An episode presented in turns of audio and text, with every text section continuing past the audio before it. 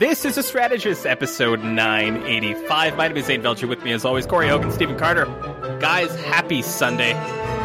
What is going on, Corey? Carter, don't speak. What's going on, Corey? How are you? I'll tell you what's not going on. Um, the uh, the AFL, my Mhm. picks. I went seven for eight this this week, and I I was pretty impressed with myself. I thought that was pretty good. I almost went eight for eight, but unfortunately, me one of the what- teams didn't Yeah, do as one? well as I had hoped. Was Carter, it hold was on, it Carter, the Crows winning? Because this is a remarkable story. My I had the exact same thing happen. No, that but the can't be Crows true. won. The Crows won. The Adelaide Crows, against all odds, won by one point. One point. Unbelievable. That's not real. so. You- You're making I've things up out now. on Yeah, perfection. it doesn't sound believable, especially when Yep. Corey just talks to you about what he's doing. You're just kind of stealing his content This here. is stolen valor, Stephen.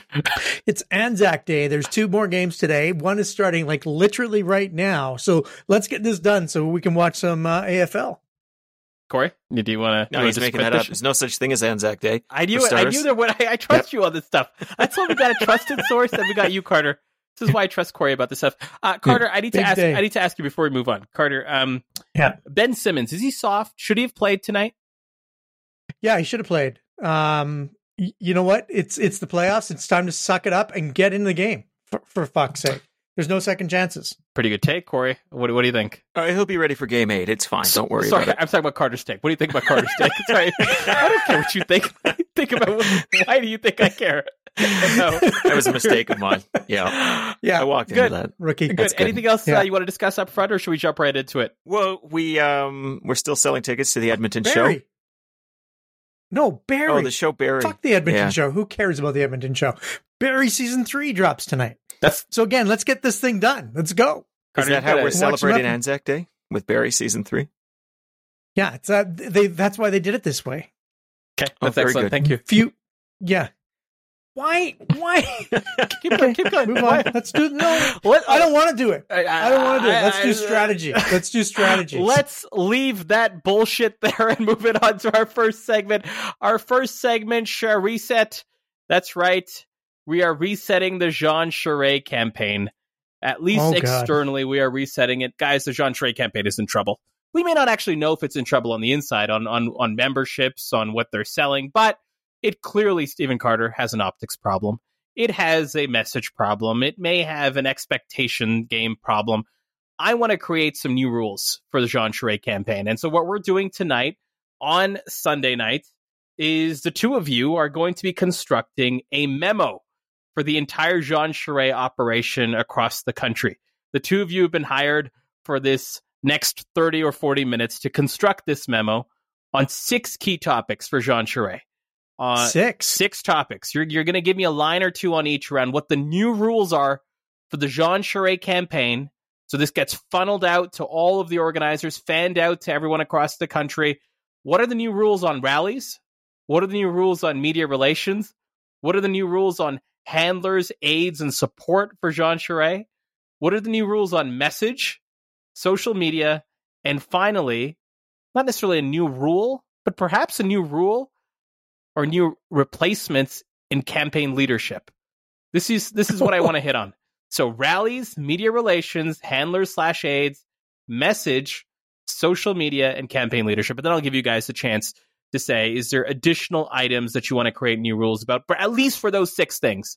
I want to see if the two of you can come up with some new rules so that the Jean Charest campaign, regardless of how it's doing under the hood, doesn't look like a car that, uh, let's say, I own versus the car that the two of you own, but is on massive back order, uh, which I guess makes my car better. Uh, so, Corey, I'm going to start with you.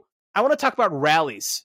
Jean is getting the shit beat out of him uh, in the public for his anemic rallies. In fact, he's gone, I don't even know why, to the same location as Pierre Poilievre the day after and has produced one one hundredth of the crowd. And I and I think that's a slight exaggeration, but not exactly.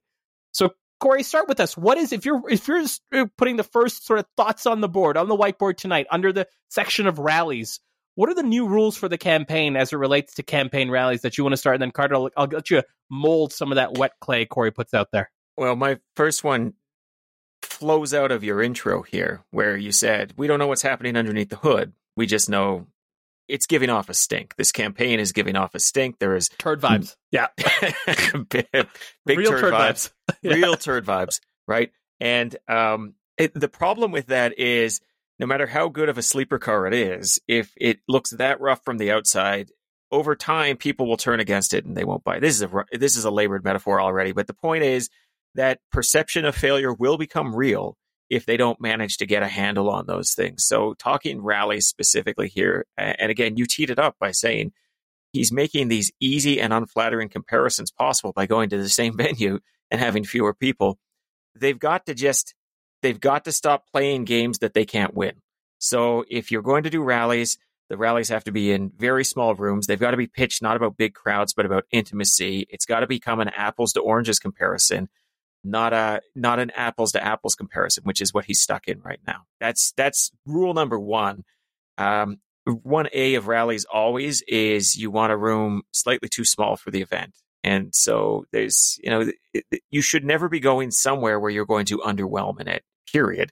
Even if Poilievre wasn't in the campaign, you would not want to do that. Carter, I, I want to come to you on this, and I will say for the for the purposes of this segment, you guys can disagree with each other. I do want to try to get to a, a form of consensus at the end of each of these six rules, so that you guys are forming this together. So Corey's saying, listen, you stop playing games you can't win. You go with smaller rooms, make it about in- intimacy, apples to oranges, slightly smaller events. There's an argument out there that says Jean should just fucking scrap rallies altogether. He's a game he's not going to win regardless. But I want to get your take, Carter. Are you agreeing with Corey or are you going in a different direction? Corey is wrong. You were right. Scrap all the rallies, never do a rally. he can do coffee parties. He can do virtual gatherings. He can do, um, you know, picnics in the park. He is not allowed to do a rally ever again. Th- this last one with the empty, you know, you called the, you, you charitably said one in a hundred. Uh, that implied there were people there. Um, it was a, it was a disaster. Um, don't do, don't play on your opponent's field. You know, Pierre Poilievre has won rallies. You've lost rallies. Move on. You are no longer, if you're making this about rules, you are no longer allowed to do rallies, period. Um, do like seriously, there's all kinds of other techniques and tactics that he can use. Uh, almost all of them, by the way, are better than rallies at actually selling memberships, bringing people on, making them feel like they're valued, right? Rallies are usually something you do once in a while um, to ra- literally rally the troops, right? When you're doing them every night, you're not actually doing the work of selling the memberships. So Pierre Poilievre's, his campaign may be doing great by all external appearances, it is, but it may also just be that you know a group of people going to rallies like it, it may not be members it may not be people who are voting it may not be enough and so i would just simply say we're now going to write new tactics that will give us the victory and rallies is not going to be one of those tactics Corey, respond respond to this from from your perspective. Well, I, I look. That's the same thing I'm thinking. I wouldn't call them rallies either. Here, I, Mm. what I'm wondering is what was the thought process that led them to do this in the first place? Because it's impossible to me that it wasn't an attempt to draw in a parallel. So why would you do that? Why would you do that to yourself? I don't even know why you would go into the rally space, let alone pick a venue that's going to draw those easy comparisons. And this does maybe bleed into your campaign leadership conversation down the road. Maybe I'll just put this out here as a bit of a teaser, but that is a very flawed process. If you're sitting in a room and you're saying, oh man, he's killing us on rallies, ergo, we must do rallies. It's Let's not the same fucking room. yeah, to it's, it's not very different from when we talk about ballot questions and and you are losing when you're playing the other guy's game. The other guy picks that game because they're good at it. Don't play their game, play your own game. And um, this this was just this was bad judgment uh, beyond anything else. Can we say that you guys have landed in no longer doing rallies? That maybe experiment with other tactics, but don't don't to to Corey's Yeah. point, make it to apples to oranges. To Carter's point, you're no longer allowed to do rallies in the conventional form. you can do the second most the big the second biggest rally ever in Canadian political history, but if Poilievre has done one that's bigger, it no longer counts. Right? Mm. So you have to drop the tactic. The tactic is not yours to win. Change the rules of the game. Right? If you play the rule, if you change, if you keep playing politics by the opposition's rules, you lose politics. You got to change the rules of the game. That's and that's what you know, successful campaigns have been doing forever. And Pierre, you know, uh, Charest's campaign, and we'll get down to point six at some point, but Charest's campaign does not appear to be successful. Corey, you want to react to that before we move on to the next one? Uh, let's let's move on. I agree with all of that. I, I think that a lot of what I want to say actually more naturally falls into some of the other categories you got coming here. Perfect. Let's let's go into campaign leadership. Uh, let's go actually go into media relations. I want to jump to campaign leadership too. We won't. Carter, media relations. I'm going to start with you on this. What is the campaign's new rule that you are crafting or starting to craft tonight on media relations? And let me let me talk to you about at least one. I think I flipped this over to you guys. I may not have, but it was a CBC article about Jean Charest's campaign and the headline image, the preview image, if you share it on social media or if you kind of just go to the website, was literally Jean Charest sitting on a couch that was meant for like four to five people by himself. And to me, that seems like clearly a broader optics problem, which is what we're trying to remedy tonight. But there also seems to be a media relations issue or problem or snag. Carter, start crafting for us tonight the new rule for the Charest campaign on media relations. What is it in your mind? think photos first right so think of the photograph and the outcome from the photograph first um, one of the the primary pieces of of media relations you know like the average quote in media relations right now is about six six to eight seconds long right so the average quote you know it's it, like our podcast isn't quotable uh, because we we do long sentences we do long discussions um, this is some of us do yeah but that's know, right yeah Yeah. I'm sorry. I, am sure you were going to get to a point at some point uh, down the road there, Stephen. Keep going. Photo, take the photo first, right? What is the photograph going to actually look like? Because that's the thing that actually will matter. And he's got the answers. He can talk about history. He can talk about the conservative movement. He can talk about what the conservative party needs to be. He's got all of that, but he's getting killed on photographs, whether it's the hostage video that he used to launch himself or the uh, I can't believe I'm all alone on this bench picture that you're talking about right now.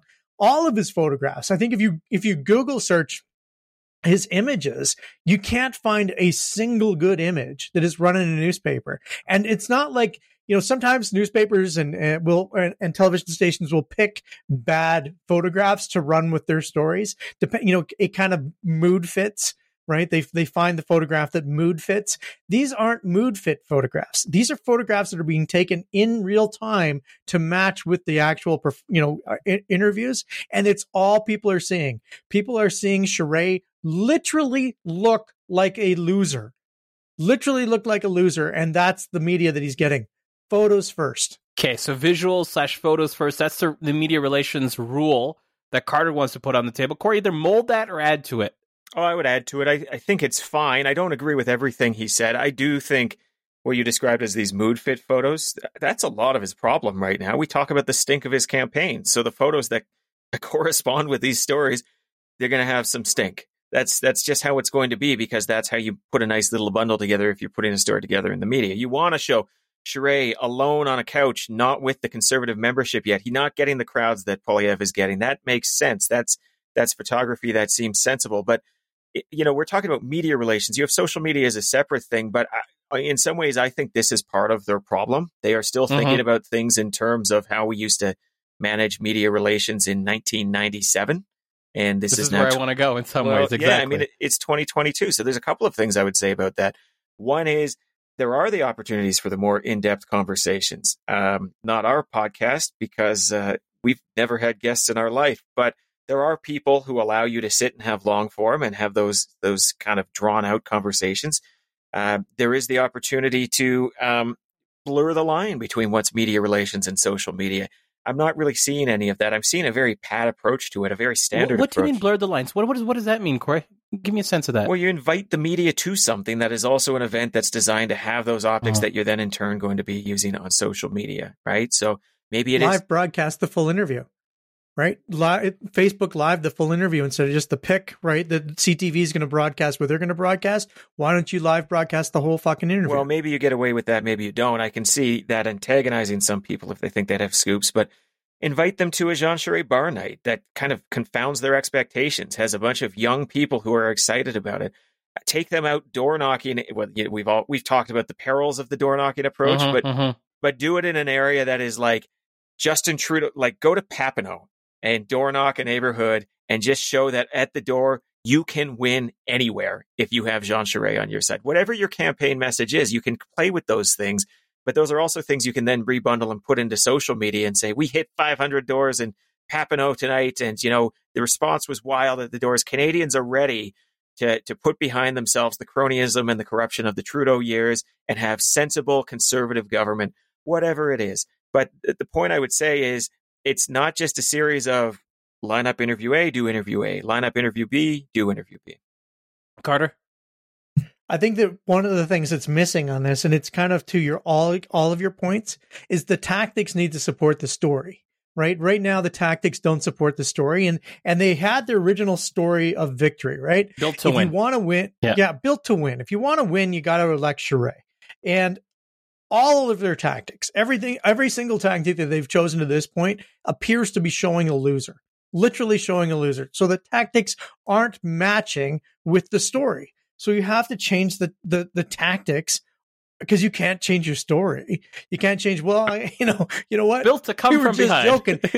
yeah, built built to maybe lose. You know, like that's really not the story you want to tell. So I think that this the the the the tactics need to support the message more, or the the story more. Can I? Can I, Corey? I want to close the bracket. I won't let you do that, but can I re- ask you to reflect on something Carter's mentioned here as a zoom out before we kind of go back to the particulars here? Yeah. Can you change your campaign story in between? Yeah, like of course Carter, you can. you.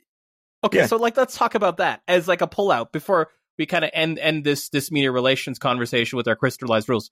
Why? Why? Of course. Ken. Well, like, so- what, what- I mean, look, it, it's hard because in theory, if you're running a good campaign, you didn't just come up with the story on the spot, but that story was driven by data. You have aligned pieces. You've built your campaign team to do the tactics that reinforce the story. Right? Mhm. In theory, in practice, that doesn't always happen, and sometimes you need to have a pivot. Sometimes there are hard meetings where they say, "Okay, this isn't working. You know, Yeah. we've we've got to change the plan here, and we've got to go in a different direction." And those are never comfortable meetings and rarely do those meetings then result in election right? But sometimes they do and uh and it takes real courage to say okay what we're doing right now is not working and sticking to the plan is a suicide plan. It's not a plan for victory.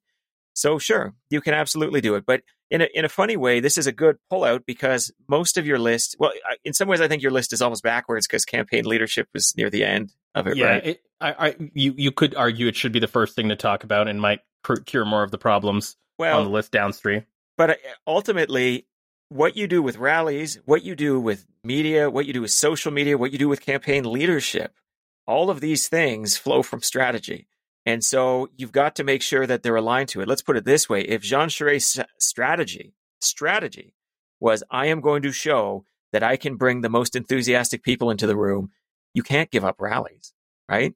Uh, that would be, that would be so fatal to your strategy. That would require you to change your strategy or find a way to fill those fucking rooms. So, and so, so- that, I oh, mean, that's that's the conversation and that's the flow that needs to happen in a functioning campaign. okay, let's talk about this, Carter. Then, like you know, we we'll we'll we'll put a pin in media relations for a second. To Corey's point, if you're put taking rallies off the table, right, and you're built to win, Yeah, Re- rec- reconcile. Rec- yeah, okay, so exactly. Well, no. But like, help me chiropractically reconcile built to win, and we are no longer going to show massive groups of enthusiastic people. They weren't there to begin with, to, uh, in a sense, to, uh, supporting us. Uh, How are you reconciling those two things, Carter? Well, it's, it's never been about winning where these massive groups are being pulled together. Winning is about being in Quebec, being about uh, in Atlantic Canada. Winning is about being in Southern Ontario. Winning is about being in the places that we haven't been able to get traction, getting traction, right? And the way that we do that, we don't do that by doing a massive rally. We do that by reaching out to people who used to be there with us, that used to support us, and we get together with them in small groups in living rooms. We get together with them in small groups in coffee shops. We get to, together with them uh, we make phone calls. We do it the old, the old fashioned way because it turns out nothing is new in politics. There's, pol- you know, all these new political rules and tactics and all of those types of things. But at the end of the day, it all boils down to the relationship you have with the voters, and you cannot write off half the country and expect to win the election. That's that's how you say I can drop all of these tactics because these tactics aren't working for me, but I can show that these that there are other tactics and then you can point to all kinds of other campaigns. No one who's campaigned in the last two years has done large rallies. How did John Horgan win? By relationships, right? How did Jyoti Gondek win? Relationships. How did Amarjeet Sohi win? Relationships that were developed at a time we couldn't even do rallies, right? How did Justin Trudeau kick our ass? By being popular in places we weren't popular, places we used to be popular when I was leader. That's how we win. Corey, react to that. I think that's fine, but in some ways, that's a pivot off of what he originally seemed to mean by that winning strategy, that built to win strategy, right? Because his his well, maybe maybe he was just it's trying to pivot time, baby. Well, sure, and this is Yeah, almost it's my pivot point. time. If you want to kind of win, the doors, and the and the and the blue Tories didn't run in. Like I think that's what ended up happening. Yeah, so if you want to win, it's time to be normal again, right? We it's great that he's filling those rooms with those people. If you want Canada to go down the road to the United States, but if you want Canada to be that severely normal, middle of the road Commonwealth country, Jean Charest's your guy. Okay, let's hold on because that's message and that story and that's next. Let's let's wrap up the rules on media relations, right? So just to summarize, we've got our no longer allowed to do rallies slash apples to oranges comparison on rallies. We've got that sort of rule crystallized. What is the rule that we want to have for media relations? I got Carter's think visuals first. I got Corey's rules about opportunities for in-depth conversations, focus on those, blur the lines of media relations, social media, intermediate media, etc. Uh, design those for optics. Uh, show that you can win in other ways. Is there anything else we want to add to the to the, the where this is going out tonight? You know, at midnight tonight, we hit send on this email to all the organizers, to all six of them, I and mean, we said, I, I worked with Stephen. I feel like I'm the guy who's going to have to write this at the Yeah, end of the day. Corey, you're yeah, gonna have to get it done before tomorrow morning. Um, Well, it needs to go. With that being said, Corey, put that put that hat back on. I'll get and Zain say- to do it. I'll assign it to Zain. Ra- yeah, he'll get it eighty percent of the way there. Uh, wrap the bow on this. Is there anything else you want to add to crystallize this or underline Corey on media relations before we move to to messaging and, and handlers and, and such before that? Yeah, I, again, and, and I'm not trying to be curt or snarky, but I would get somebody who has a much more modern view of media relations involved more deeply than it appears they have at this point. It does feel a little bit old school, and it's time to at least play with new school and see what you could potentially do with media relations that um, that goes further afield than CTV, Global, CBC, and the like. New school on media relations. Carter, what else you're adding, or what else do you want to clarify uh, or underline? I just think that uh, I, I just want to add to one of the things that Corey said. I mean, I do think that he should do literally every podcast, right? Every political podcast across the country, except ours. Because I think that, you know, we don't need another guy, frankly. We're good. Yeah, I mean, three white dudes. We don't need another. Uh, Yeah, let- Let's move it on to our next one, Corey. Handlers and aides. Now, there's a reason I put this one on there. It kind of goes to the visuals of the last one. He kind of seems alone all the time. Yeah, Like he, he, he- it was from him at the Nova Scotia airport, the Halifax airport in Nova Scotia, looking for his baggage. That one of the first days of the of the campaign as it lodged. To this clip, uh, it, to it just seems like no one is around him. Like there's, eh, and it seems awkward from a visual perspective. So I want to see if you've got a new rule for Jean Charest. Could be as simple as you better fucking have people around you. But around handlers, aides, new rule on that for you, Corey. What do you want to start with? I, well, maybe the nuts and bolts are that broken, and that's a big challenge for him. Uh, maybe his handlers aren't doing a very good job, but I think that is one of the hardest things to assess from a distance, Mm. right? I don't know what kind of relationships he's got, whether they are pulling people towards him, whether they know the names of the people that he's talking to. That's entirely beyond my reach.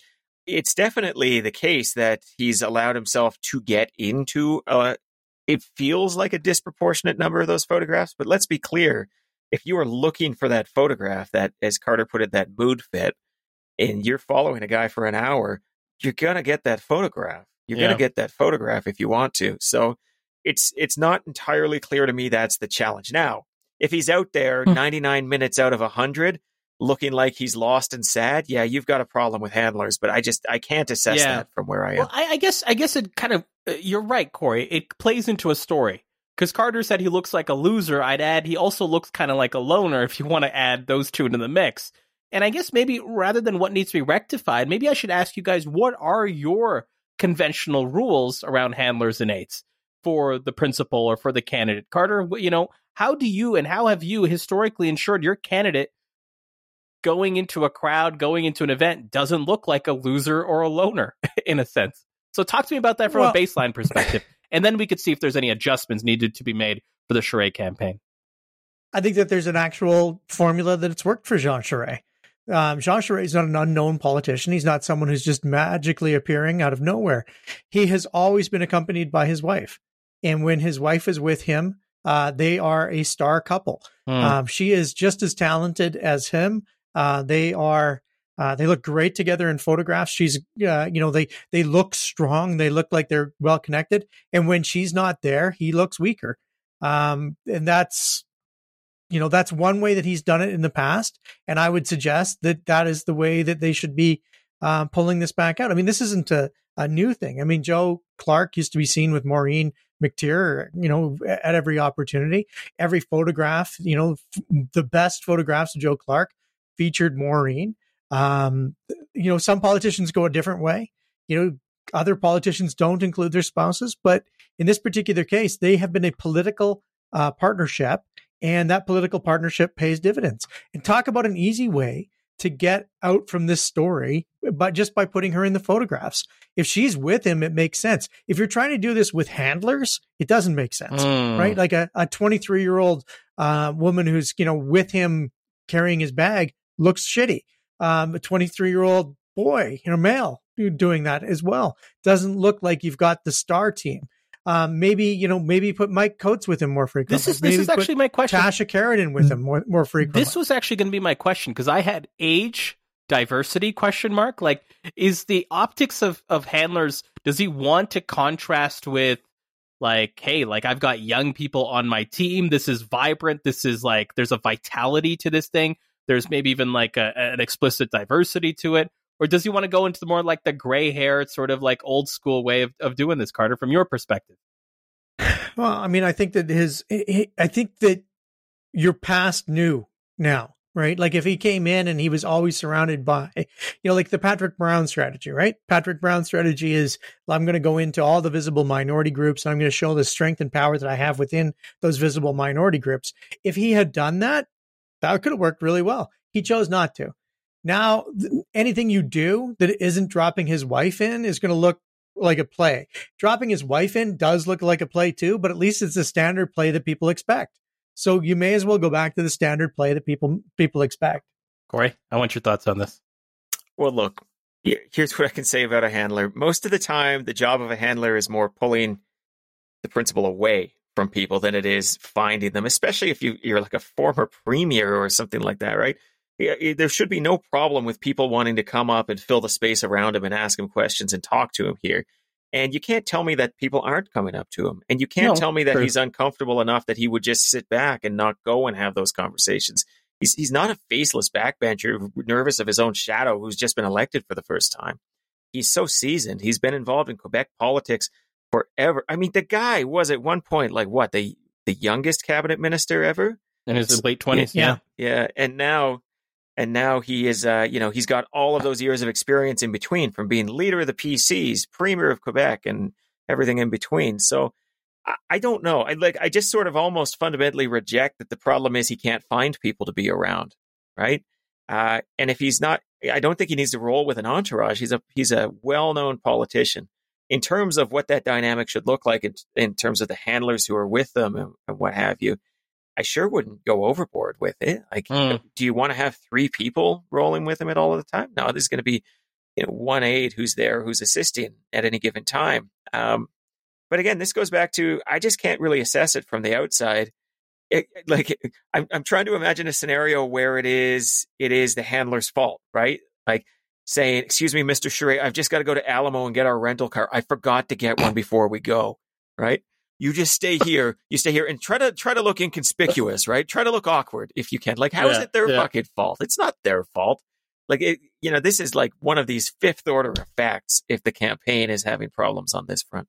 Carter, you, you put your hand. You want to respond to this? Yeah, I mean, I just think that you know anything too dramatic is going to be seen like the last thing you want to do is put him in. You know, everywhere he arrives, there's going to be six people. You know, like he arrives at the airport and there's six people. Oh yay! You know, cheering and those types of things. Like That sounds you- you- fucking this- tragic. that does. Yeah, the simplest the, the simplest thing is to is to go back to basics, right? Um, and I would suggest the two simple the two things that would look the best is either put him with Tasha, you know, his campaign co-chair, and emphasize, and she's been emphasized through the media, Mhm. but she's not been with him, or put him with his wife.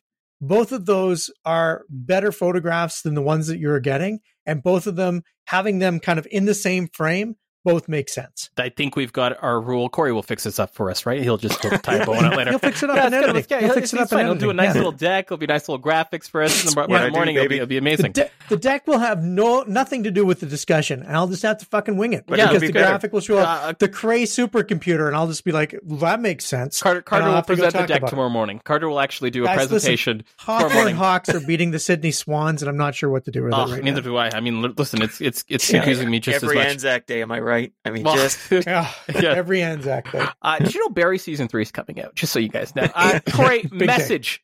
You guys have hit on this, and I actually want to start with story. You said it's possible to change the story. You even hinted at what that new Jean Charest story could, should be. Yeah, built to win's the slogan, etc. But there's a story around sanity versus insanity that you started to go on. I don't want to lead you down there, but if you're going there, what's the rule for the Charest campaign you're putting in the memo tonight around our story? And if I can say story slash ballot box question, what is something you're now getting me as an organizer receiving this memo today to say, this is what I need you to snap into focus about what we're trying to do here?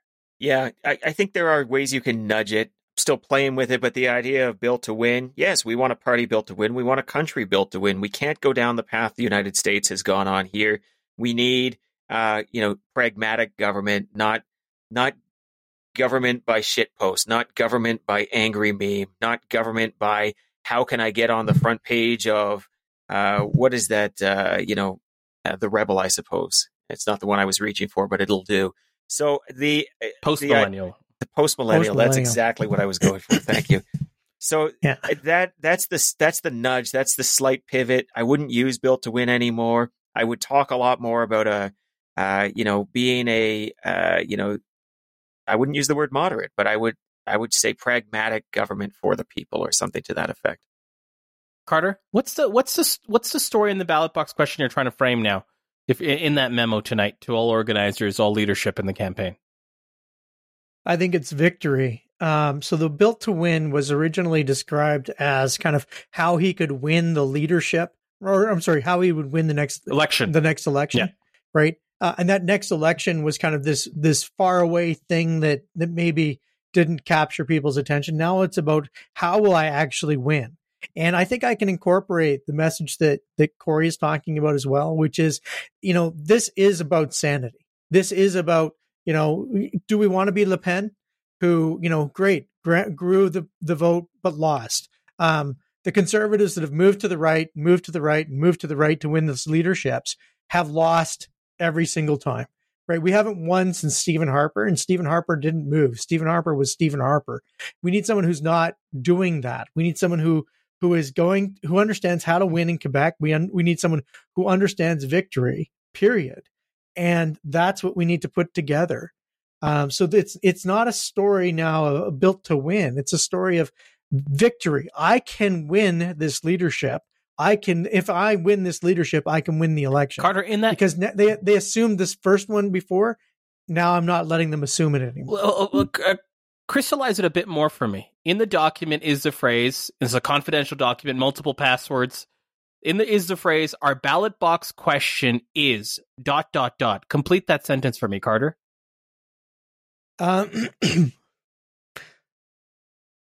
our ballot box question is: Do you want to win? Does, does this conservative party want to win elections? Period. Question mark. Right. If you want to win elections, and you have to pick John Charest or someone like him, but you can't pick Pierre Poilievre. And the reason for that, the answer is, you know, and, and the answer can be: Do you want to win or do you want to be insane? I mean, you could, in fact, build it that way, and, and to to incorporate some of, you know, like so. My Joe Clark question in two thousand and one or whatever it was, two thousand, was: Do you want the right honorable Joe Clark or what's his name? You can build a what an either or question into your ballot box question. It can work. So it could be: Do you want um the, what's his name? By the way, Eric Lowther. I do know his name. Is literally, or what's his name. Um, this could be do you want to do you want to position the conservative party for victory or do you want to continue with four more years of insanity corey react to that. And then that same question to you in this confidential memo our ballot box question is dot dot dot. Hard is this do you want to win or do you want to be insane or do you want a form of insanity to continue? What's yours? What are you building off of what, what you just heard from carter? Are we fighting to win the extremes or to win government or, or some version of that right? And I think in there is a lot of the the sentiments that Stephen's mm-hmm. talking about, uh, and it builds off of some of the things Charest said in terms of it should be disqualifying to hang out with people who say they want to overturn an elected government. It should be disqualifying to suggest that. Um, that you're going to break down all of the barriers that exist uh, between politicians and the central bank, for example. But here we are. We we are in extreme times where uh, there are people who are more more enthusiastic about winning the praise and the applause of extremists in the United States and Europe than they are about winning the government of Canada. That's pretty yep. good. You like that, Carter? Yep. Carter, I need. It's a little longish. But you know, but it's, it's, it's, it's, a, I, I it's a good it, first draft. Corey will tighten it up. Yeah, he'll tighten it up yeah, for the next I'll tighten it up. Uh, Carter will be doing a, a PowerPoint uh, webinar for all Patreon subscribers uh, tomorrow morning. Uh, so if they yeah. Uh, they increase, uh, I'm just committing you to this, Carter. You're not doing just, it, no, but you won't just, show up just the just the advisors to Carter, Carter and Corey. Uh, we should create a, month, maybe. We should actually create a new category called advisors to. It might be a quicker way for him to get some advisors. uh, okay, I need to I need to have your thoughts on another part of the message, which is Charest's been playing a bit of pundit himself. At least I've noticed it this way. Carter, I'll start with you on this. He's been his his message on uh, rally size has been well, Maxime Bernier had big rallies, and we've seen that being the front runner isn't necessarily favorable if you look back on history. How did that turn out for Maxime Bernier? It's kind of a, I guess it makes sense, but it's a line that perhaps the one of the three of us would say if we were stumping for Charest as a pundit or as a as a surrogate. What do you kind of think his line on his shield and perhaps turning it into a sword on message should be around uh, all the advantages that Poilievre has and what his campaign should be saying. So if you're crystallizing, constructing something for the team tonight, say, guys, this is your sword and your shield when asked about rally size and why, is our, why ours are so anemic, or asked about social media and why our social media capacity is so shit. What are you kind of inserting on that side of things for the troops, Carter, uh, to communicate to them as a rule tonight? The problem with populism is it, it it it goes to where the people already are. I mean, you can draw a big big rally. I mean, there was a lot of people who went to the uh, the, the the the the truckers rally. There's a lot of people who went to the anti-vaccination rallies. There's a lot of people who've been protesting every weekend. Pierre Poilievre drawing those people who are already going to those things out to a rally. This is not a surprise. They've been going to rallies for a year and a half, but those people are isolated. Those people aren't the majority. And if you want to reach the majority, you don't try and do a rally to bring out, you know, to bring them out. You reach them in the small groups. You reach them where, where they are. Campaigning where people live and work and play. That's the politics of power. What Pierre's doing is the politics of populism. And that type of populist politics doesn't generate actual good government. Politics of power versus the pol- politics of populism. I like that. Corey, if you are adding a note to what Carter said or, or molding a bit of what Carter said in that memo tonight for the troops regarding our rally size and our social media presence? What are you telling them? What's our what's our line? What's our angle on this? If you if your pitch is to have a, a reasonable, sensible government, then reasonable, sensible people will do what makes sense, which is engage in a in a less histrionic way. I mean, this is a big country, and if you take an extreme position, extremists are going to show up in droves because there's only so many avenues for them to do so. And Pierre Poilievre is playing with fire right now. We're not playing with fire we're fighting for government. We're fighting for the soul of this country. Nicely done. I'm going to move it on to our next one. And Corey, I want to start with you. Social media. The rule for Charest tonight to send out to his troops on social media might be a rule about here's what we do going forward. It might be a rule to justify our anemic social media presence. To me, it kind of ties back to rallies. Pierre Poilievre is killing it on rallies. So to Carter's point, do you just can social media? Do you not do it? Do you downplay it? Do you de-emphasize it? What's your rule or message to the troops tonight uh, when you're constructing this for social media, Corey? So social media is really interesting, and um, when you when you have a big communications team, one of the challenges you always have is where do you put social media? Because Mhm. there's this classic division of communications channels between earned, paid, and owned. You may be familiar with. So earned is if you go out and that's the PR and it's getting the the media to come, uh, you know, write about the things that you're doing. Paid is obviously advertising, and owned would be the content you write. That's you know often called content marketing as well, where your website is full of things. That's communications. People might want to come to that. Uh, that would be owned content. The Farmer's Almanac was owned content. Mm. That's you know uh, uh, the Michelin Guide owned content. They put out these guides. People come, they get exposed to your brand. So when you think about social media, where does it go? Mm. Could be earned, right? Could could for sure be earned. It has an awful lot in common with uh, the media, which is you're trying to get an audience to engage with it and propagate your story further. Could be paid because a lot of social media these days is boosted, even partially. So you put something out and you put at least a few dollars behind it. And for sure could be owned because it's literally just the content that then becomes the body for something else, right? So when we talk about his social media strategy, I, I would almost want to divide it a little bit further and and not talk about it so plainly as social. Yeah, let's do I do would be I would be talking about paid a lot in the context of social, and I would be boosting towards people who are not engaged on political hashtags, no AB Leg, no CDN Poli, but things that are more uh, more middle of the road and more more severely normal, I think, than the political hashtags. Um, uh, when we talk about owned, I would think of content that reinforce that message, which of course becomes the base for all of those paid efforts. And I would care a lot less about virality and earned, and I would almost try to make it a virtue.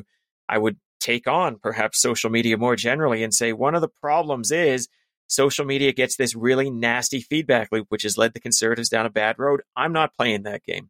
I think there's a place for social media. There's obviously a place for community. I'm willing to engage in that context, but I'm not just going to dial the outrage machine up to 11 Feed to the get algorithm. yeah, to feed the algorithm to get a bunch of likes, which mean nothing. They're superficial. They're a bunch of extremists who, at the end of the day, already know exactly how they're voting. Uh, and that is how I would talk about social media if I was the Charest campaign. Carter Corey's given us almost a bit of a, a, a 101 and perhaps how to battle Pierre's populism online, go after uh, the severely normal folks on paid, on owned, make, uh, you know, not going viral a virtue in some ways, and then talk perhaps about the perils of social media in a sense. Am I getting the sense you're going to double down on Corey's perspective, or are you going to try to uh, push your own set of No, rules for for, I'm for the try for the troop tonight on social media? I'm going to try and be effective. Um, so that'll be different. Yeah, what Corey did. Keep going. What do you? What do you, Yeah, I actually see where this like goes. what Corey said. I'm curious to hear what you say. I'll I'll, No, I'll be fuck, judge. I- I I'll, mean, I'll be judge and jury. This is a man. This is a man with no passion. This is a man with no. I I mean, mean, if you look at about his Corey or Twitter, Sheree here. Sorry, I'm just either way, either way, they're interchangeable. Um, I think that the problem that he's got right now is he's putting out these, you know, I mean, his tweets make you want to hurt yourself. I mean, they are so boring. They are just boring, boring, boring. I mean, the only thing about them is that they are in both official languages. Um, what I'd like to see him do is, is they're boring in them both together. official languages. Carter. Okay. I don't know. I can't read. I can't read English. Um, but if if you if you double down and, and instead say, okay, let's let's go back to this insanity model, right? Why don't we take on some of the insane pieces? Why don't we get passionate about those things that are crazy that Pierre Poilievre is talking about? Why don't we make fun of it a little bit? Why don't we make why don't we go after him and say, you know what? The Bitcoin the, the Bitcoin bros aren't going to be the ones to carry the conservative party to victory. Right? The you know, sure, the Bitcoin bros will come out to your rally. Uh, they're thrilled to be there, but they're not the ones who actually are going to carry the party to victory. Like go after some of these things. Show some passion. String a few tweets together that actually tell a story that support your idea that insanity isn't the way to go. And you don't have to do it in a fashion that that chases engagement. You can simply cha- chase uh, logic and rationale right? Because rational thought is what you're actually aiming for. So why not tear apart some of the illogical elements that are coming out of pierre why not show some passion? Why not at least pull the, the stick out of your bag and show that you can hit someone about the head with it? Because you ain't got nothing to lose. He's not going to be sticking around in the party if Pierre Poilievre wins. So why not take a fucking round out of him and see if it actually works? And social media is the place to get it, to do it, because it will, to Corey's point, it will generate tons of earned media. Corey, what do you think of Carter's idea of? Uh, I don't even know what it is. Brilliant. I, I mean- idea of, I guess. I mean, in some ways, you guys aren't work. telling. No, I, we're guys not saying- saying. Yeah, yeah. Go ahead, I, I think there's an opportunity. Listen, if you want to do that, you can do that. It would be really interesting to see if Poilievre takes the bait or not. I, if I were sitting then on his side, I would say, don't. Right? Like, there's no point in swinging know. at him. But, uh, but yeah, I, I mean, there's, I, I, I, it's amusing to me. There's obviously a fundamental hypocrisy here because you're saying I will not engage in outrage, and then of course you're going to effectively fucking troll I this didn't, we didn't say we didn't say Hold that on. he would engage in outrage. I was. Okay. Right. But it, it will Yeah, but you were probably work. It will probably work. So the question then just becomes do you have the discipline to follow up? And can you Mm. signal enough to your team that you don't want them going down some shitholes with these people, but rather just put your thing out, have uh, a million people jump onto them, including perhaps some of some of the more extreme crypto bros that Carter was talking about. Uh, but just let it hang out there. Let it hang out there and have normal people who look in, see Poilievre says something, Charest replies directly underneath it, and a million lunatics pile on from Poilievre's side. That's that's cool. But make sure your lunatics don't don't follow suit. Carter, I'm going to go to campaign leadership, and I'm going to start with you. What's the note? Oh, What's the note tonight on campaign leadership? The note can simply be: Here's what we're doing with campaign leadership, i.e., we've got a shakeup happening. Here's how we're n- newly structuring our campaign. It could be one of many things. I've left it vague and I've left it open for you, Carter. Uh, what would you, if you were recommending a move on campaign leadership tonight in a memo, what would you be suggesting? Uh, I'm not the. I'm an external consultant, or am I the existing guy? You're, you're an external consultant. You've been hired for for an Yeah. hour. You've got ten minutes left on your contract. yeah, the the guy who the guy who led Kevin O'Leary's campaign to dropping out isn't the guy who's going to lead you to victory. It's time for a new campaign leadership. It it is absolutely time to signal uh, and do it publicly. Make sure Mm. that you know, like you, you don't fire anybody on a campaign except the top guy.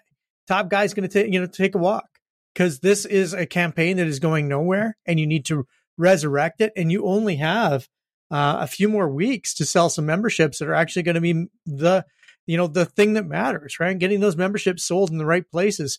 Uh, kevin o'leary's team you know isn't the team that's going to take you there. Um, they've taken you to this place and this place is worse than when you started. When you started you had a chance. Now you're in a place where you don't even have a fucking chance. So you know t- my rates by the way doubled since the last time we talked but if you're going to give me a call um, i'll give you my you know send me a note on uh, send me a dm but right now, I honestly do think that you got to make someone walk the plank. And it's not going to Mm. be Tash and it's not going to be Coates. It's got to be the actual campaign leadership. So get those campaign leader, you know, get someone new in who's going to resurrect and give hope to the crew, right? I think that that's, you know, I, I remember doing a speech once to the BC Liberal Party uh, before Christy Clark's last election where she won, um, you know, barely, uh, but she won. And, you know, w- the, the topic of the conversation was, you know, don't worry about the polls. You can still win. And this was right after my election in 2012, where we, you know, which was, by the way, the 10 year anniversary this week. Oh, congratulations! Yeah, that's the day I got fired. Anyways, um, the the point of the exercise is that you need to give the the troops hope, right? And this is why you have to ask someone to walk the plank. Corey, are you asking someone to walk the plank? Is that the rule tonight? Is that the note under campaign leadership tonight at the bottom of that memo? Is that P.S. By the way, we're getting a new campaign manager. Is that what you're uh, endorsing tonight? Um, you've got to be very careful with that because, of course, it can also look like the the team is shrinking or the team is falling apart, and it can add chaos, and that's not always good. We've talked about this not recently, but years ago. We used to talk about how people don't often get fired from these jobs. What happens is all of a sudden there's just somebody else with an additional job, right? so it's Your It's like- gets restructured in that way. yeah, Exactly. we're Yeah. we're bringing in another co-chair, or uh, now we've got a chief engagement officer who also reports to the co-chairs, parallel to the campaign manager, or the campaign manager is now the vice chair of the campaign. Is going to focus on those large donors and building those connections with community blank wherever they came from. And day to day, we're going to have operations move to this new person who's coming in here, and uh, you know they've really done a great job on this small digital thing, and we're looking to expand that out to the entire campaign. So rather than it looking like a campaign shrinks with a termination, the campaign morphs, the campaign grows, maybe even. And uh, Mm. if you can point to somebody who's had success on the campaign that people acknowledge within the campaign has gone well, and then either promote them because they've shown a competency that you would like to see more of, or expand that function in its size and delivery. So imagine, for example, if it was online ads and you were only putting about 5% of your spend to online ads. Well, now they're a more senior role and it's going to be 40%, whatever the case may be. But there are ways that you sell the new person coming in, uh, not as a firing. Uh, Stephen's thing, when you do that, you are saying, I want to signal that there is a shakeup, a big shakeup. Mm. And there is a lot of risk in taking that approach. There's a Carter. lot of risk. But I think that I think that this is the time to do it for sure. He is literally nowhere, and they need to send a signal to the media and to the people. If we go back to our, you need to show that you can win. You need to send that signal. I totally agree that that signal is not normally sent. We we've talked about it a couple of times in yeah. a couple of different contexts, but this time I think you actually have to send a signal you're no longer allowed to do rallies, or if you do, make them an apples to oranges comparison with those events that are not called rallies. On media relations, you need someone who's got a modern media relations view, involves something new school. Think of the visuals first. On handlers and aides, we're going back to basics here. We're either putting the co-chair or his wife alongside with them. On message, are we fighting to win the extremes, or are we fighting to become and win government? Uh, also on the ballot box sort of question, that is what we had as a note to the prowess of the social media uh, and and the the um, the the viral nature of the Poilievre campaign. We're talking about we're we're here to engage reasonable people. We're not fighting to win extremes. We're fighting to win government. This is the politics of power that we're playing, not the politics of populism. On social media, uh, we've got you know, a couple of points here. Corey said on paid, boost those posts to those to the individuals that are severely normal outside of that political fray. On the owned side, ensure that virality is, is almost kind of taken as your lack of virality is a badge of honor in some ways. You talk about social media as a mechanism. You don't want to play to the algorithms. That's not what you're in it here uh, in, in, it for. You also have Carter adding, uh, you know, add jokes, go after Poilievre, uh, tell a story uh, about his insanity. And then on campaign leadership, Corey's saying be cautious, but Carter is saying eh, it might be time for someone to to walk the plank. Corey, you wanted to you wanted to add anything there?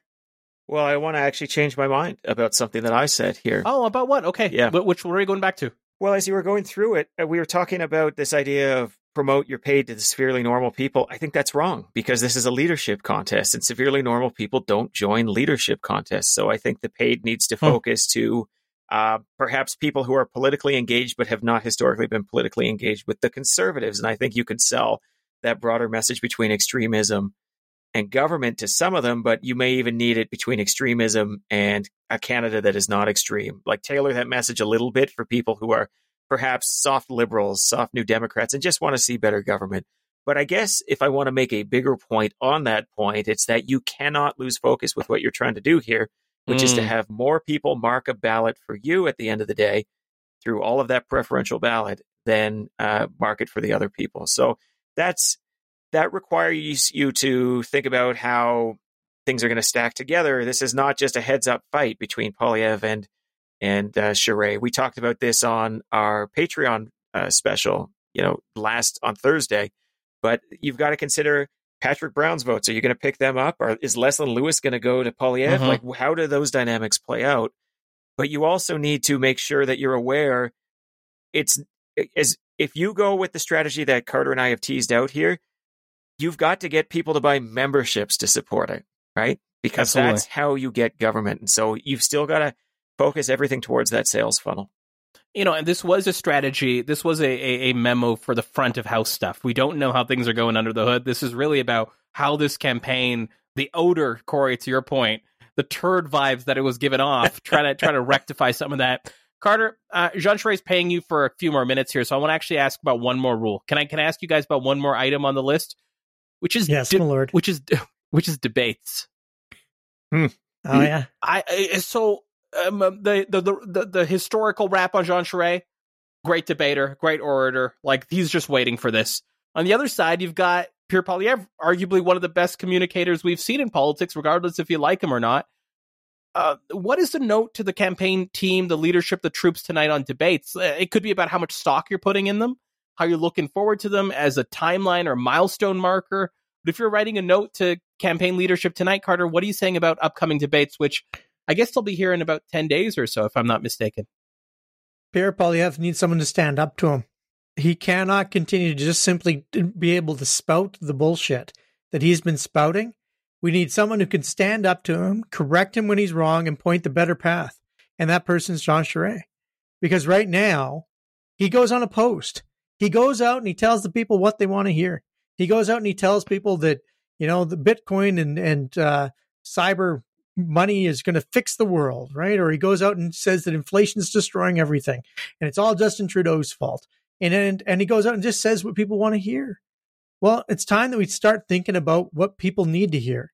And that's what the Conservative Party message has always been. The Liberals tell people what they want to hear. That's why they always win, right? They, they, they, we need to tell people the hard truth sometimes, and that's the Conservative Party. And it's time for Daddy to come home, do some spanking. kind of lost it at the end there, but yeah. it was a pretty good comment up to like, that point. Do we want to replace yeah. Built to Win uh, with Do Some Spanking? do some spanking. Daddy's Daddy's home. We're dropping the G on spanking, right? Just so we're clear. Oh yeah, okay. No, we're totally gonna, dropping the G. Corey, what's Very the note you're you're putting on uh, for debates in the memo tonight? What are you saying to the troops about debates? Well, the first line is going to say, "Wait ten minutes to get over that reeling feeling you have of reading Carter's note about spanking." like, I need your full attention no, no, Corey, on this Corey, note. Corey, it's spanking, spanking. I'm sorry. Yeah, there you go. Yeah. Here's the thing: he's Poilievre is a debater, and he can ring like a fucking bell, clear and loud. The thing that most impresses me about his campaign is uh, is the same thing that impressed me the most about the Trump campaign, and it gives me kind of a kind of a, a nervous feeling here. We all knew what Donald Trump's campaign was about. I remember when the slogan came out, "Make America Great Again," being like, "Fuck me, that is so stupid," but it's so catchy. And mm-hmm. I feel the same way about Poilievre and "Make Canada the Freest Country on Earth." He has a more clearly defined brand before he has the job of leader than Erin O'Toole got in a year and a half. I, that is something, and that is really, I think, uh, a cautionary tale here. And and what I would point out is that he knows, in the context of that debate, his job is for that message to ring through and to fight on his terms. And you just scrapping with him in some ways may reinforce some of the some of the messages that he would otherwise have. The other thing I need you to know if you're debating Pierre Poilievre is he don't fall into a caricature of this guy. Not only is he good, but he can code shift like nobody I've seen in Canadian politics. What do you mean by that? Explain that to, to us. Code shifting is the idea that you can talk to one group and then you can go and you can talk to a different group and you can pick up their vernacular and their terminology and their tone and their tenor and their temperature on Chameleon these matters. Almost. Yeah. yeah, absolutely. And of course, this has often been like a criticism that Hillary Clinton would almost drop into a southern drawl at certain points, right? That's kind of an extreme manifestation, but code shifting can be as subtle as when you're talking to a banker using banker slang and when you're mm. talking to somebody on the street using, you know, mechanic slang or whatever the case may be depending on who the audience is. And Pierre Poilievre is amazing at that. And so you've got to keep that in mind. he's not going to come this fire breathing support of the truckers guy because he knows that's not who the audience is for. You need to remember what you're doing. And if you're coming there thinking that he's going to sit there and say we should replace the Canadian dollar with Ethereum, you're wrong. That is not what that conversation is going to look like. It's all going to sound super reasonable. So part of your job has to be dragging him into those dark alleys and forcing him either to disavow his supporters from his extremists, which will dampen their enthusiasm, or go into it and muddy his message with more mainstream conservatives. And if you can get him down that dark alley, that's when you need to remind people how insanely unpopular those positions will be with Canadians. In some ways, the, the debate with him isn't, I think you're wrong. It's, that is supported by 10% of Canadians. That is supported by 15% of Canadians. That is supported by 30% of Canadians, but all of them live in Alberta. And you've mm. got to be making your pitch to that audience that, uh, you know, the choice between going the extremist route or going the, the moderate route that allowed the conservatives to get overwhelming majority governments in in certain situations in the past, like 84. That's the choice in front of them. You got to keep it on your ballot message, which means you're not fighting about the ideas, you're fighting about the popularity of those ideas. Carter, any final rules you want to add to the board? Or are we moving on? No, I think that was good. Corey, I actually liked what Corey said. Any other rules? Which is annoying, yeah, as always. of course it is. Any other rules about anything else? We're moving on. We'll do a full debate prep for each of the candidates coming up uh, an entire episode talking about how they all need to prepare. Carter, you're gonna you're gonna lead it. You're going to lead it. I'm not even going to be Oh, here. good. Yeah, I'm not even going to be here. I hear nothing from Corey. We're moving on to our next segment. Our next segment, Insane Clown Posse. Corey, we were talking about Alberta politics Oh, because an internal feud battering Alberta's governing party took a new twist after one of Premier Jason Kenney's political staffers went on Twitter, compared United Conservative backbench critics to clowns, as according to the CBC. That first line right there. Corey, this infighting with the same group of MLAs, the Leela Aheers, the Angela Pitts, the uh, you know uh, the folks that we've heard uh, bickering against Jason Kenney. Uh, let's just do a check-in. Is this is the is there any movement? I guess is there any strategist lens when you got to put the strategist glasses on? Which, by the way, aren't on the store yet, but we will get them. Uh, strategist.ca will get glasses made Oh, so you can actually wear them. Uh, strategist colored glasses. Corey, do you see any movement in this Jean versus Kenney, Rebels versus Kenney um, sort of conversation here as we kind of go on and move on and kind of triangulate towards the 18th? I kind of use this clown analogy of a political staffer going after the rebels, but do you see any movement on this? Wh- wh- What's what's your take right now? All right. Well, let's start with the fundamentals here. Uh, the staffer posted a picture of some clowns rolling around on the ground. That picture was from an episode of The Simpsons. It was Right. season six, episode 15, a classic called Homie the Clown, where Homer decides that he wants to go to clown college. And this is from early in the episode where he just can't get the idea of going to clown college out of his head. And so those people rolling around on the ground in the show, the joke was those people were actually on fire because Homer wasn't doing his job and they needed his help. And uh, and he was having mass delusions that instead they were clowns. So strange metaphor right off the bat because Thank ultimately you for that deep dive, Corey. Really appreciate it. ultimately what what what they were actually saying was that uh, you know these people needed his help and he needed to, to open up his fucking eyes, right? So weird. We'll start there. Maybe a little beside the point. Maybe a little maybe, beside maybe, the point. That is the point. Thank you, Corey. That is the point. Yeah. That's the point I was going to make. Yeah. Yeah. Let's get to the point. There is I thought we did, though. I thought that was the point. Thank you for your contribution, Corey. There's a couple of ways you can read this. All right. One of them is that they are so confident that the premier is going to win that um, that they're willing to to have these fights with these MLAs because they know these MLAs have no future in this party once uh, once Jason Kenney becomes Cleans the leader. Yeah. Right. The other way to read it is they are falling that to pieces, uh, and I actually tend to think that they think they've got this just because of the Mm. way uh, Jason Kenney is sort of he- he's really embraced a bit of a give no fucks attitude in the last bit. Uh, it, it was interesting because there's been a couple of other counterpoints out there, like Vitor Marciano uh, had a bit of a tweet thread where effectively he said 62% of the membership is outside of Calgary and Edmonton. That's not good for Jason Kenney. Ergo, Yeah. he's going to lose. That's a fair point. Like, if that's accurate, and I have no way of validating whether that's accurate, then it seems really hard to me to imagine that Jason Kenney's going to win this thing. But I, guess maybe the easiest way to read this is everybody has lost their mind a bit because they're all in that that boiler uh, situation that we talked about this. If it wasn't the live show, it was just before it. I would hate to work in that building right now. Small building, tense atmosphere. And um, these are people that you don't even get to sort of avoid by going into the other gallery, right? Uh, the other lounge. This is your party. These are people you have to sit next to. You have to be at caucus with. God, I just it it must be crazy tense, but um, it seems like a bit of a breakdown either way. And somebody really needs to have a conversation at some point, probably us.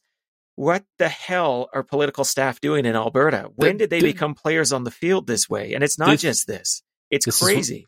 That's where I want to lead to. It's exactly where I'm going here. Carter, let's but tee it up though. Respond to what Corey said and and kind of give me your general. We haven't covered all the beats of Kenney coming out saying if I lose, I'll uh, I'll leave. Like all the little things that have dripped uh, over the little little bit. I pulled this clown one because I thought it'd be a interesting thing for us to talk about. But maybe zooming out for a second, where's the movement right now? What do you see the state of play uh, with Kenney v Rebels uh, right now? One of the great tricks in politics is to make something that is old and tired look new and exciting. And that happened this week with the exact same people who hated Jason Kenney two months ago saying that they still hate Jason Kenney. Um, the only thing that is weird about that is that they still sit in his caucus. Yeah. Um, if they had, if they had any real principles, while he they'd have stepped simultaneously tells the media that I actually gave these folks too much rope. Like while he Right, I tells mean- them that, yeah, like at like in the same breath, in the same week, in the same day, Step- arguably. You can still retain your membership in the United Conservative Party and step outside of the caucus within the United Conservative Party. Um, that is entirely possible. Um, this is a uh, if they had principles, th- they would do so. But instead, what they're doing is they're they they all said the same things again. I mean, in a Rick Bell column, And it became like, news again. First of all, yeah, a a Rick Bell column. Uh, but this is this is ridiculous. I mean, is it an insane clown posse? Yeah, from both sides. I mean, it's utterly nuts. And and to Corey's point, when did um the when did the political staff become players on the field? About 1992. Um, you know, in the in, it, mean, paid staff have been paid are on the field, man. They've been on the field since like really since Carville and uh, Stephanopoulos, and probably before that. Um, but the the paid staff, Lee Atwater, these are people who are on the field. When have they started attacking their own team? That's new. That's different. we haven't seen that. Um, so, I mean, these guys attacking their uh, this this may be the most attack I've ever seen. And to attack, so there's two attacks that are uh, abnormal. First of all, attacking um, members of your own team, totally strange. And secondly, attacking Gen Pop. Yeah. Um, generally speaking, uh, staff and government do not attack Gen Pop. Um, but these guys know no no limits. They hop on the Twitter and they go after people. Um, I don't think it's particularly effective, but you know, I sometimes hop on Twitter and go after people. So you know, I'll sit in my glass house and await the first stones. Wh- when did political staffers kind of play in, on the field in this manner? Do you I agree mean, with Carter? Yeah, yeah, fucking unreal that Stephen Carter says since '92, but here's two very significant ways that are new and different. I mean, what, what are you talking about? This is new and different. Them attacking people internally and them attacking the public and having these public personas where they're fighting with other public fig- figures. This is new. This is the first time they've been on the field. It, you- you know, uh, let's let's slip back to this metaphor here. Yeah, if you're sitting on one bench and you're shouting at the players on the other bench, that's not the same as being on the field. And that's what they used to do since 92, since Atwater, since Carville, to use your examples. But the idea that they are now actually going out there and trying to get the TD themselves is mental. Now, I guess the other thing I would say, and that's why I put my hand up here, is this poison that we're seeing really reinforces my belief that we are going to see an early election here because I just don't think, regardless of what happens on the 18th, that that's going to be a comfortable enough dynamic that that whoever ends up on top is not going to want to say, "I, I gotta cha- I gotta change this up" because like Like I got a that's detox or something. yeah, because some they just need some of those people not to be there. They need some new people there. This this caucus, I'm beginning to feel is too broken to function to the next general election. Champ it at the bit. Plus- Carter, go. the the leader actually has controls in an election period that they don't have prior to the election period. They get to sign everybody's nomination papers. These 15 people, these nine people, however many people there are that are, are rebels, they're instantly replaced by the signature of, of the leader on someone else's papers. Uh, the you know, and when you call a snap, you don't have to go through le- nomination processes. You don't have to follow any of the, these processes that parties use. These are all make believe. These are all made up to make sure that people feel like they're a part of something. That can all be undone with the stroke of a pen in the uh, in the actual election. You want to be a candidate? Be a candidate somewhere else. Go fuck yourself, Brian Jean. That that that takes two seconds. Carter, is there? Uh, Corey, I'll come to you in a second. Carter, is there anything Kenney can do right now with these rebels in his caucus?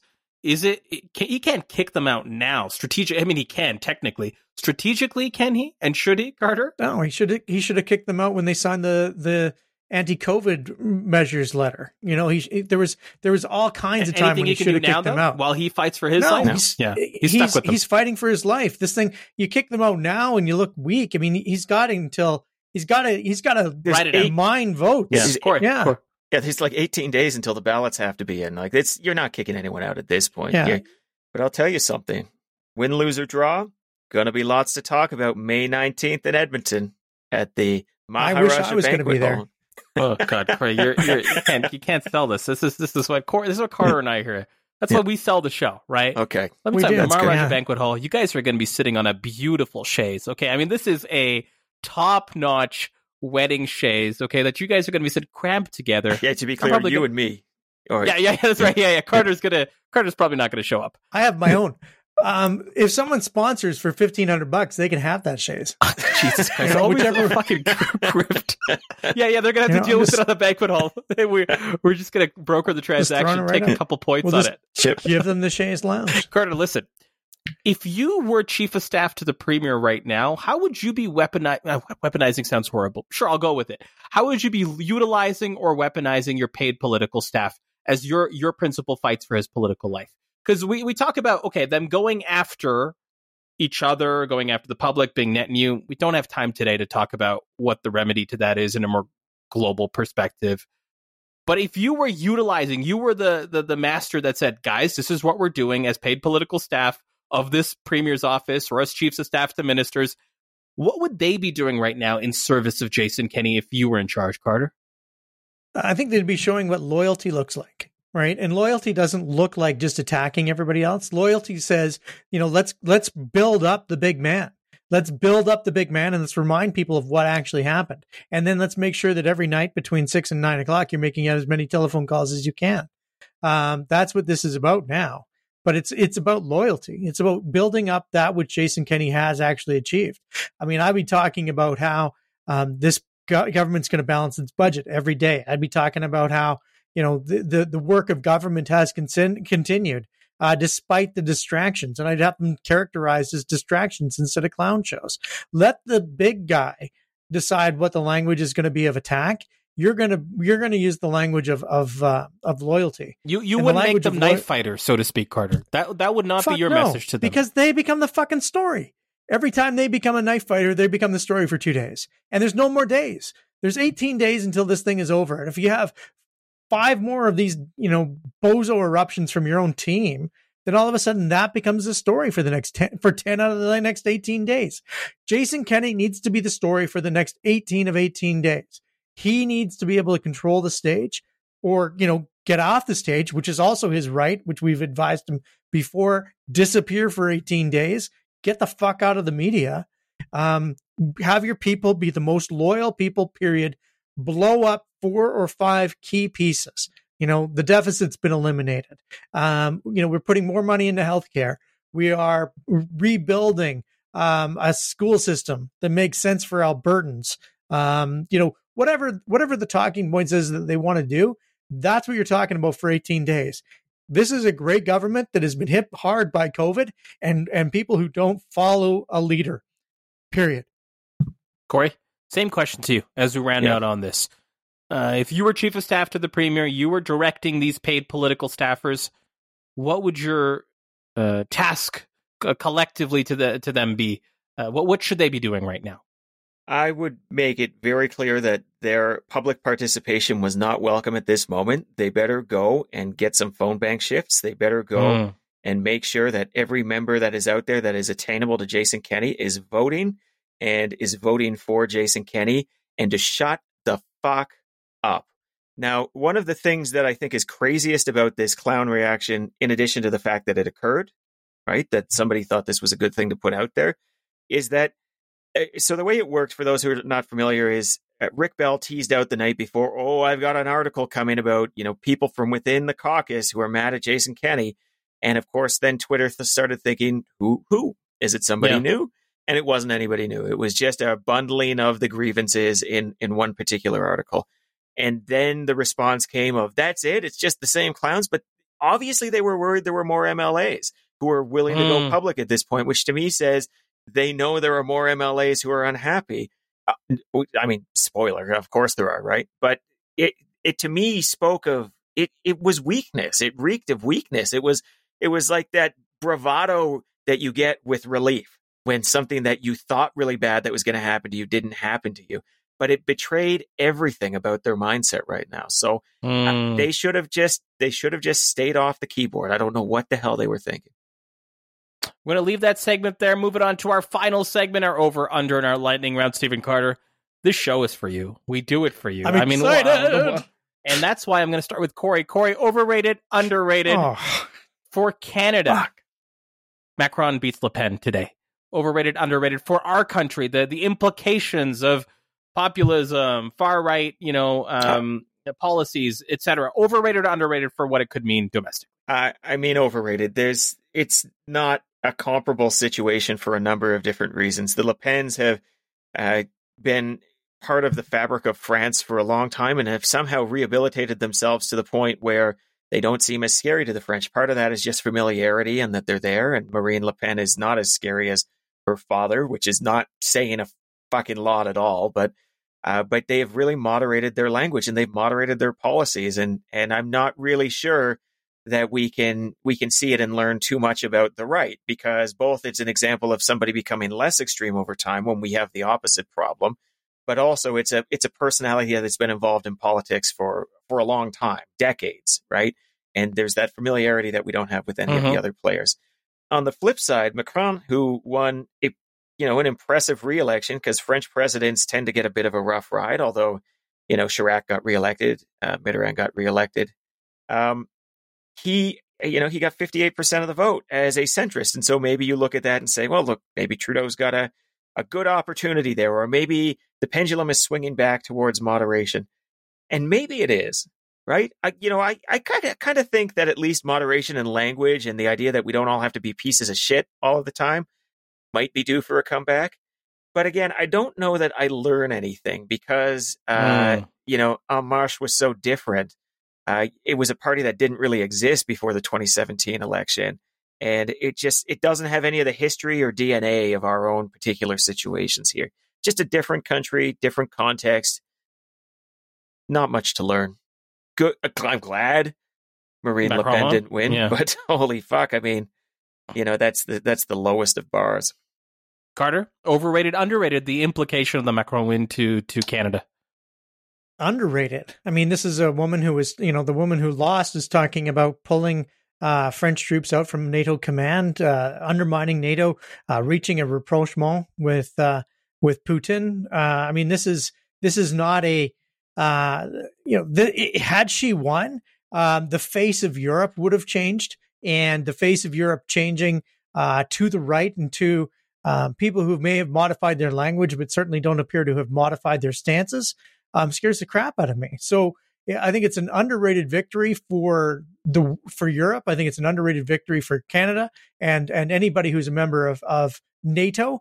And uh, we're thankful that we dodged this particular bullet. But this this is also uh, continues to be something that we should be worried about. And we certainly can't wipe our brow and say, "Woo, that was close." We have to double down on on these right wing populists and make sure that they're they're done. I don't know why we do it. It wasn't close. He won by 16 points. It's a landslide he, by any ooh. definition. Ooh, well, if it's a landslide. Carter, I'm going to stick with you. Overrated, underrated. The Twitter board is now taking a serious look at the Elon Musk bid. I find this story just constantly fascinating from the democratic freedom speech angle that we've been hitting on it.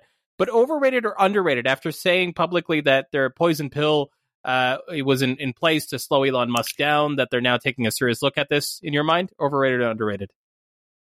Underrated. I mean, um, it, I don't think I can make a simple statement that says if Elon Musk takes over Twitter, uh, we will see civil war in the United States. We've done the discussion about whether or not we think civil war is likely or probable in the United States. Uh, the answer is we think it is. Um, you know, it is far too likely when you see two groups of people, um, you know, further and further apart and, and more and more militarized, uh, especially by rhetoric. And the rhetoric on Twitter is what is positively scary. And Elon Musk thinks it's a fucking joke. And it's not a joke. Um, you know, there's a, there was a post the other, you know, like the, the truth of the matter is I've, I complain a lot about people on Twitter, um, that are attacking other people and attacking me. And the truth, and 99% of the time, Twitter's like, Hey, that's fine. And I just don't think that it's fine. I think that we are watching the world, um, spin towards something that is that is going to be more and more problematic. And the fact that the United States doesn't seem to think that they have a violence problem um, scares the shit out of me. Violence and this type of speech go hand in hand together. And Elon Musk thinks it's a fucking joke. Corey, Twitter board looking seriously at the Elon Musk uh, offer, as they say in a release earlier from this evening as we record on Sunday night. Overrated or underrated in your mind? So I think that the the the now it seems like probability people are talking about is somewhat overrated, which is not to say Mm. it won't happen, but I think the the, the pivot has been a little too aggressive. I, I I do think that the potential consequences are are underrated and may, remain underrated, but in some ways it's just the consequences of Twitter more generally uh, that we need to be aware of here. But uh, when I say it's overrated, well, look, they're taking a serious look at it. They they have to. I mean, they have a fiduciary duty Uh, especially once it became clear that that deal wasn't just a random Musk tweet, but that he'd actually arranged financing to make it happen if it was going to happen. They have to have that conversation. They may also be kind of tempted to take that money, which is still above their stock price, get all of, you know, go private, get bought out and move on with their lives and, and avoid all of this chaos here. It's, it certainly now seems possible that Musk ends up having taken Twitter private. I don't know that I'm saying, well, it's certainly not a guarantee, and I'm not even sure I Mhm. would say it's probable yet. Yet. Uh, it, it really depends on how serious Musk was when he said it was his final and best offer. Because if it is, I, I suspect it's not enough. But if it isn't his final and best offer, if there's a room to go up $5 a share, $7 a share, then I think that, yeah, he'll probably end up owning Twitter now that the board's talking to him. And now that he he seems to have at least his financing quote unquote lined up, Corey, I'm going to stick with you for our next one. Oh, are, is this a problem? Yes or no for Jean Charest? If it starts becoming a race between Patrick Brown and Pierre Poilievre, Jean Charest kind of falls back into third, at least in terms of how we start talking about it. That the Brown momentum keeps growing, Charest kind of keeps floundering. Looks like this loser loner style campaign is that a problem for Jean Charest? We talk about, you know, the the prioritization of the votes and where they might go on multiple ballots. And if so, how big of a problem? That's my my my lightning round question that is clearly meant for a different segment now that I think about it. Yeah, it's a problem. Yeah, I totally agree with Corey. I don't know if you do, Carter. I don't know if you do. I feel like we need a we need a deeper examination on this.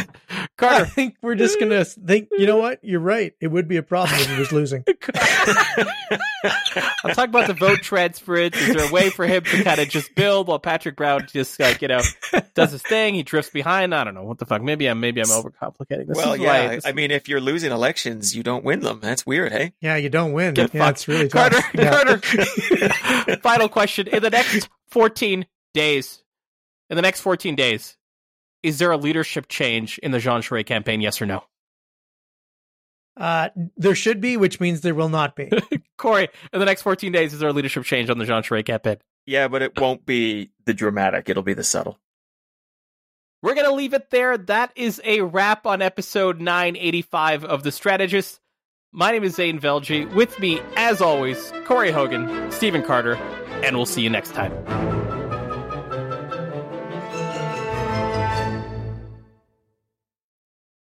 Hey, thanks for listening to episode 985 of The Strategists. If you're looking for more content, why not head over to thestrategistpatreon.com and sign up for as little $6 a month to get our Thursday episodes plus any special episodes we do. $10 a month gets you access to live streams, and $20 a month, I don't think it really gets you much, but uh, you get the glory of saying you've spent $20 a month on a podcast that is nominally free. All right, well, thanks. Hope to see you over at strategistpatreon.com.